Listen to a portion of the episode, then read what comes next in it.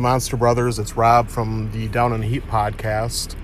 Uh, I really enjoyed the Rat Folk episode, and kudos to you for coming up with a,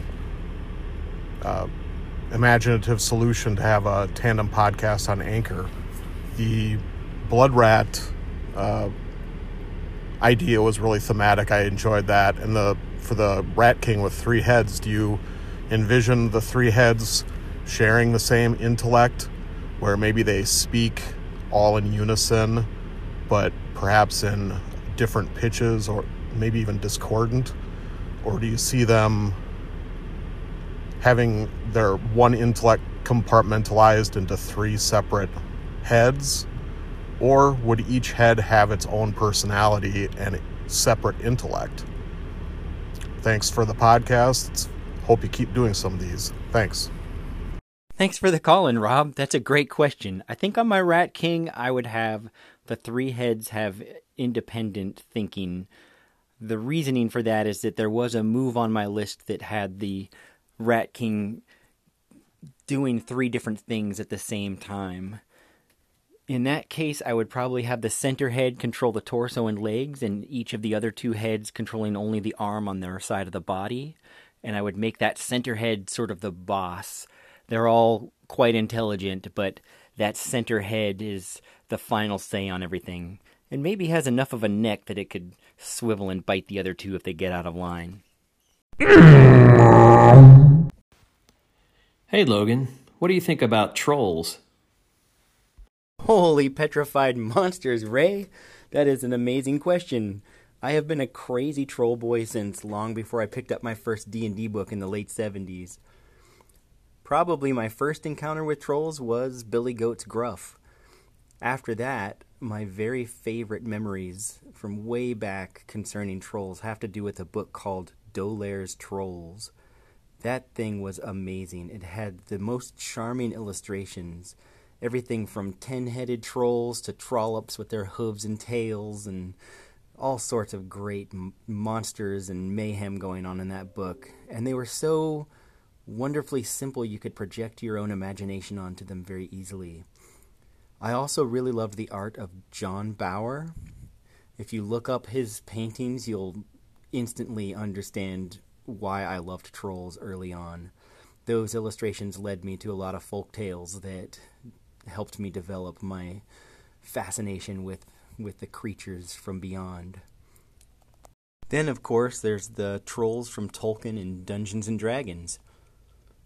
I really preferred the troll from The Hobbit over the ones that appear later in the Lord of the Rings trilogy. I like the idea of trolls that are swept up in riddle games and petrified because of their own foolishness.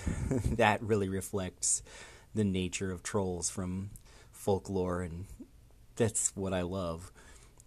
The Dungeons and Dragons trolls are really well constructed and they're very interesting monsters for what they are. I do feel sometimes that there's a consequence for taking what was a class of creature with a multitude of forms and narrowing it down to a single creature type. I like trolls for what they are in Dungeons and Dragons and have later been in other games since then. I sometimes want to break it back open into a, a more wide ranging and fantastical form. I'm always going to see trolls as sort of a manifestation of the wild's response to human folly. Those dangerous games and the dispensing of magical justice on foolish human beings. What about you, Ray? What do you think about trolls? Yeah, like you, I think my first exposure to trolls was the three Billy Goats Gruff as well. I had a great grandmother and grandmother both who liked to read fairy tales to me, so that was really formative. And I used to have a story record that was a gentleman telling the story of the three Billy Goats Gruff, and he had a guitar and he did voices, and it was awesome. I still remember the goats would sing, uh, let's see, Bye ba ba. I smell something very sweet, sweet, sweet. Right up there upon the hill, hill, hill. Lovely grass to eat. It's green and sweet. And then the troll sounded kind of Russian, and he'd be like, The bigger the goat, the bigger the meal. The bigger the meal, the better I feel. Hey! and I, just thinking about that made me want to hear it again. So through the magic of the internet, I went to YouTube and I found it. So we'll put that in the show notes if it's something you might want to play for your kids. Um, if any listener out there, it's just awesome. I also like your point about how D&D trolls and Tolkien's trolls are quite different from folkloric trolls. So let's talk about that for a minute. The D&D troll absolutely comes from one source and I recognized it immediately when I read it as a kid. It's Poul Anderson's Three Hearts and Three Lions. There's a chapter in that where the characters fight a troll and it's um, it has regeneration. Um, it can only hurt, really be hurt by fire, and it has that gooey, long nosed, gibbering uh, look to it uh, uh through the description that you recognize in D and D. So I'm sure that's where the D&D troll came from. And it's quite different from folkloric trolls. I'm not sure where Poul Anderson got that idea. Um, he is very steeped in Norse mythology, Poul Anderson. So um, maybe he pulled that from some earlier source, but to me it seems wholly original uh, and I'm not sure there's a lot to say about D and D trolls. They kind of are what they are, and I I agree they're not super exciting um, after the first time you fight one, you know, uh, and have to learn that trick about uh, using fire to keep them from regenerating and all that.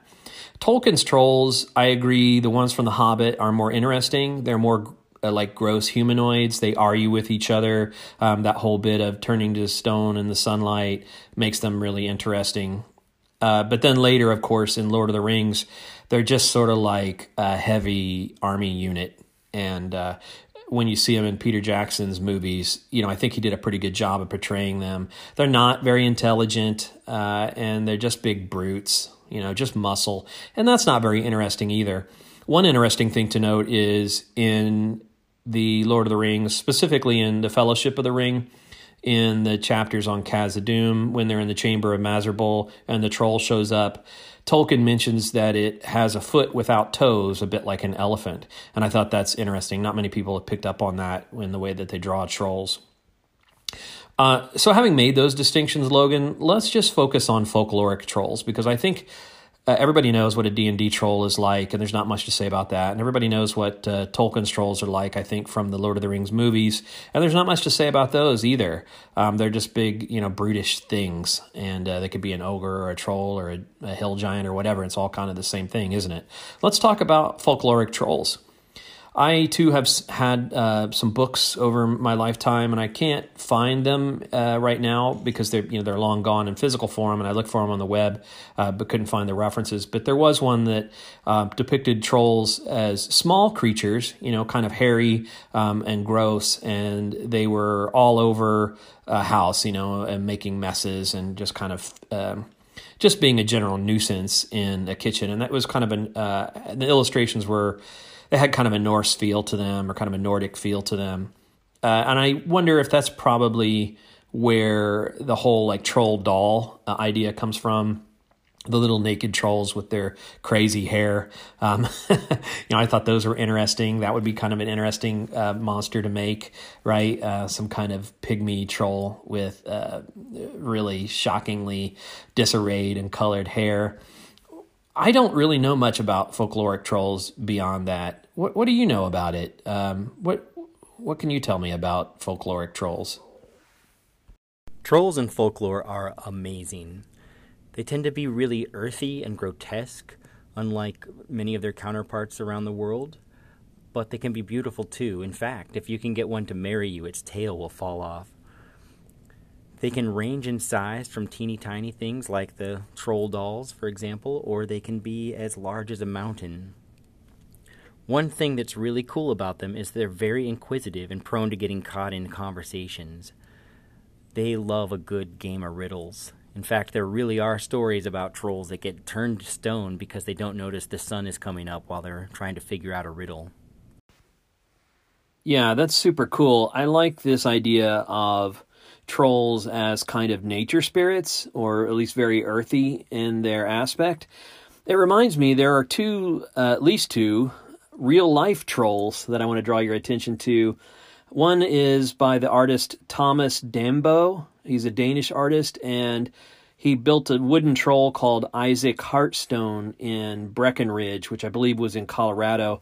It's a wonderful, wonderful sculpture. Um, unfortunately, it got into a little bit of a dispute um, with the town. I don't remember what the um, uproar was exactly, but they dismantled it. Uh, supposedly, it got moved to someplace else, or it's getting moved to someplace else. But you can still find really neat pictures of it on the internet. Um, just Google the Breckenridge Troll. Another one is a long-standing stone troll uh, that was carved under a bridge in Fremont, Oregon and you can Google the Fremont troll as well and get a picture of it. But they're both uh, quote unquote life size trolls. I mean, they're huge. Um, the Breckenridge troll is made out of wood, uh, rough wood, and twigs and such, and he's stacking stones, which I think is really amusing and cool. So he has a giant pile of stones in front of him, and then all around him are little stacks of stones that people who've come to visit him have made. The Fremont troll seems to be coming out of the earth, um, whereas the Breckenridge troll is a full figure. The Fremont troll, the stone one, uh, is just kind of torso only. Um, so you get these two arms, two huge arms, with one arm kind of reaching out at you, and this stony, weird gaze. Uh, it's a little creepy and a little cool at the same time, but it looks almost as if he's crawling out of the stone. Um, so those are two neat visuals to look up. I wish I could show them to you through the podcast. I did just a little bit of research. Um, I think most people know that trolls come from Nordic mythology, uh, Scandinavian folklore, and I didn't know this, but originally the troll was a term just applied to the Jotnar, the ice giants of old. They seem to have some common characteristics. Trolls dwell in mountains, caves, and under the occasional bridge, um, so they're associated with nature and particularly with stone there's a bit of the prose edda that describes a meeting between a female troll and the poet Bragi, and it goes like this Trolls call me Moon of Dwelling Hrungnir, Giant's Wealth Sucker, Storm Sun's Bale, seeress's friendly companion, Guardian of Corpse Fjord, Swallower of Heaven Wheel. What is a troll other than that? And uh, I don't know how well you can decode that. It's certainly a bit of a riddle to me, but it does describe a troll with an insatiable appetite, which seems to be inherent uh, of all trolls in literature. They eat stone, livestock, humans, and generally anything they can get their hands on. Another thing they seem to have in common is the way they're defeated. Quite often, uh, the stories of trolls involve outsmarting them. And so they seem to be creatures that one would get into a conversation with, um, and that they work first through intimidation, and uh, you know they don't just attack; they have thoughts to share or demands to make or ultimatums to express or um, invitations to riddle. And that's completely unlike the d&d troll which i think is quite interesting that none of that really ported over into d&d and i think it's interesting that trolls seem to want to uh, or seem to gravitate toward getting involved in competitions that uh, expose their weakness. So if they're defeated, for instance, by being outwitted, then why would they get into a competition of wits? I think that's a that's a funny aspect to them. Actually, it's a neat little characteristic that they um, almost hand you the opportunity to beat them if you're clever enough. I think a common theme in a lot of these stories is that the troll has had a lot of success with these tactics before. For example, there's one story I know where there are three brothers, and the two older brothers go to chop wood, and a troll comes out of the woods and says, I'll kill you if you chop my wood. And they go running off, and this third brother shows up with a round of cheese when the troll threatens him, he pulls out the round of cheese, and the troll says, Well, what's that? He says, It's a stone, and he squeezes it until the wave drips out of it.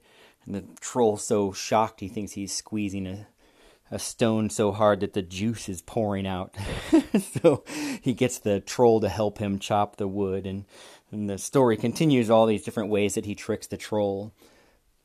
Then there's a and several others where they're used to winning riddle contests and tests of strength and these sorts of things. I think that not only can you say that they are representing challenges that the hero is brave enough or wise enough to overcome, but you might also think of it in terms of these are ancient creatures that have had their way for centuries and modern human beings are something new to them. So they're they're not really ready for our wit and our prowess.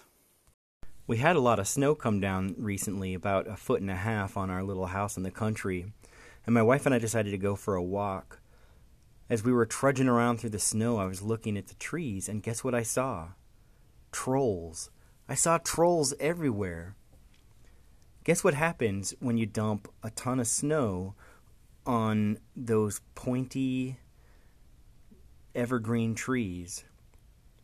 They bend over, the tippy point loops over and becomes what looks like a long nose, and the shaggy needles look like a beard coming out from underneath of that everywhere I looked, I was seeing these shapes that looked just like John Bauer trolls.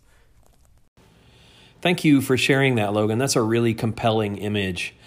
Man, I miss snow. I uh, I know many of you are going to roll your eyes at me at this point, but I mi- I moved to San Diego 11 years ago, and I don't get to see winter and snow much anymore, and I miss all the good things about it. Of course, I don't miss um, you know, scraping my car windshield and getting up in the cold and living in it for months at a time. But, uh, you know, winter can be awesome. And I think your observation speaks to this idea that trolls and other creatures um, were originally things that people saw in nature. It's a little bit like finding shapes in clouds. We tend to anthropomorphize or to um, embed nature with living uh, you know, fantastical creatures. And I think that's a really cool thing. Do you have any ideas for how you would use trolls in gaming? Is there any particular way that you have yet to explore or have explored that worked out really well that you want to share? I want every troll that shows up in a game that I'm running to be a trial all unto itself and then have a huge payoff for that. What you'll see in a lot of stories is that the trolls have gold and silver, or there's shelter to be won, or food to be gotten, or there's some sort of thing that the the hero or the family or the wanderer absolutely needs or desires or can thrive because of, and helping the troll or defeating the troll winds up getting them that thing that they really want most of all. I want my trolls to be the physical embodiment of the dungeon move present riches at a price. For example, I might have a party that's looking for a MacGuffin. Let's just call it a large magic key. Maybe they are told that it's on an island in the middle of a lake. So they row out to this island, which then rises up and reveals itself to be a massive stone troll just towering over the boat. And it says, I'm not a place, but you can always go to me. Even when I'm in front of you, I'm behind you. What am I? And if the party somehow lands on the answer friend, the troll might say, Excellent.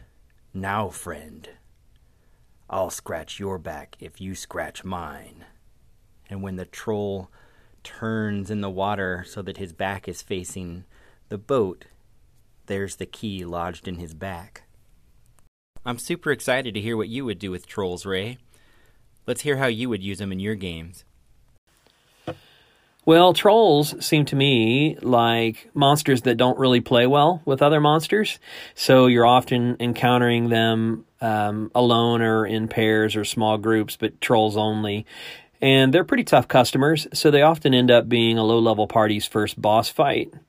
At the very least, it's never an inc- inconsequential encounter. And I like this idea of putting more negotiation into it, making them a bit more folkloric and spirits of nature than the typical D&D model. I can think of two times that I've used them, one in each context. Um, the D&D style of troll I often use as a swamp troll, and I'll wait till a party's camped at night and have this horrendous hooting noise break out around them and, and have a pair of trolls calling to each other. So all they can hear is this weird hooting like a giant deranged owl and underbrush crackling and things like that until eventually the trolls show up right at the edge of their uh, campfire light if they have a campfire going. Of course, the fact that they have a fire going makes things easier for them, but um, I usually give the trolls projectile vomiting, which makes it tougher as well. and it makes for a pretty cool fight. Um, recently, in the other kind of context, a more folkloric style troll, I ran the Wind Troll from your own Swordbreaker zine. Uh, oh, shoot, I'm going to forget the issue number. It might be three or four where you did one about sky ships. That was super cool. And uh, I had a party on a ship run into a wind troll that kept shoving the ship around and turning it in crazy directions and almost wrecked the ship before they got rid of it. And basically, it was just playing around. It demanded a riddle from them and uh, was like a big, surly, petulant child. And I enjoyed that too. I think the next time I introduce a troll, I'm really going to lean on this idea that they are a guardian of a place, and that's why they're often associated with bridges. Uh, that it's uh, symbolic of something that they are guarding, and particularly a passage or access to something that they are guarding. And I want to I want to play more with that idea. Maybe in uh, a setting like Dolmenwood, which is a fairy tale forest like setting that is devised by Gavin uh, Norman, who wrote the BX Essentials line, and of course the uh, zine uh, Wormskin, which is devoted to Dolmenwood. So I like that idea. I also ran across a blog the other day that listed a whole bunch of trolls and bridges, and I will link that in the show notes. It was very cool. Yeah, Wormskin is a great zine. I liked your idea of the trolls at the edge of the campfire light in the swamp.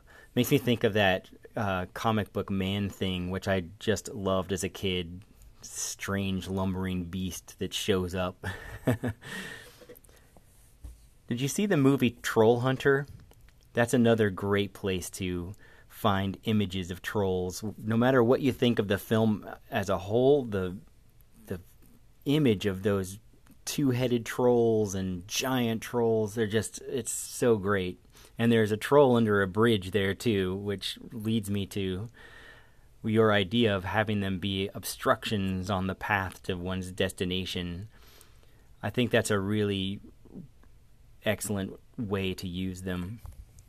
I think it's time for us to talk about our variant trolls. You went first last time, so I'll pitch first. I call this one the troll's lovely daughter. It's straight out of folklore. She appears when time is short and the traveler is eager to move on. At first sight, she looks like an old woman lying in a ditch. Upon closer inspection, her nose is inhumanly large. She has a mouth full of sharp finger length teeth, and a tail like a cow's can be seen pinned under one leg. The frightful creature will wail and cry, telling the adventurer that she's fallen ill and her mother is looking for her. The hero will hear a voice of a woman in the distance fussing over her lovely daughter who is missing. The troll in the ditch will ask for the sap of seven trees that are scattered throughout the woods. The first character to commit to helping her will be rewarded with one reroll per session, for which they need to describe how the elements shift to help them. Her instinct would be test the compassion of those in a hurry. Moves are fill their minds with the desperate call of a parent, confuse the path, influence a companion animal. I would love to put a creature like this in the middle of a desperate situation, causing the characters some moral dilemma. So, Ray, tell me about your variation. That's a really cool idea and a really good story hook.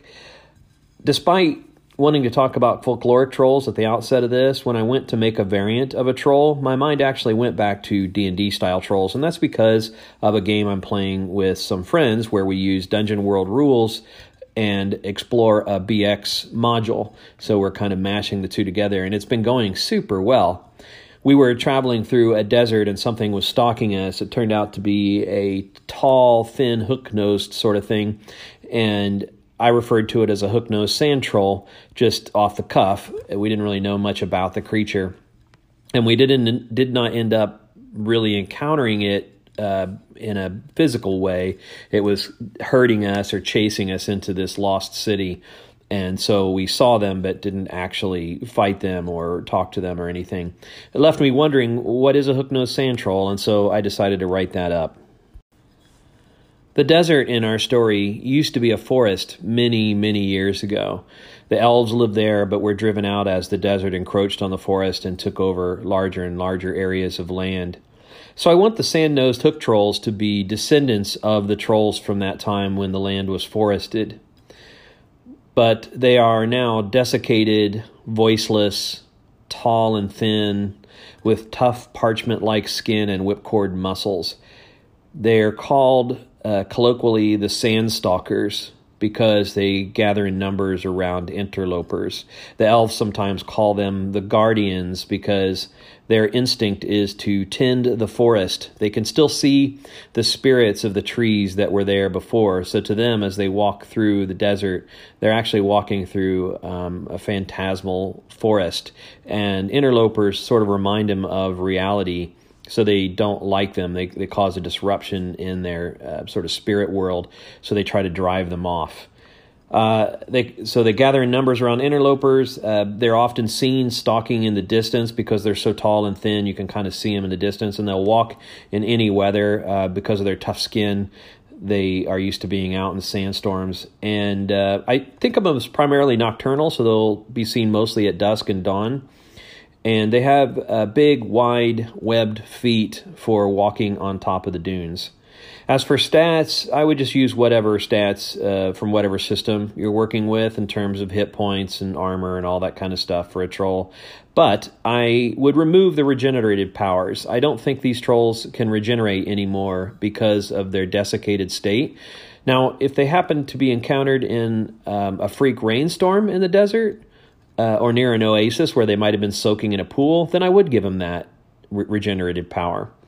But uh, also to make up for that loss of regeneration, I would say they're not particularly susceptible to fire, um, even though they are. Uh, well, their tissues are so dense, right? And and while they're dried out, they're also kind of um, withered into like tough, uh, you know. Uh, well, they, I just don't think they're particularly susceptible to fire. You can change that if you want.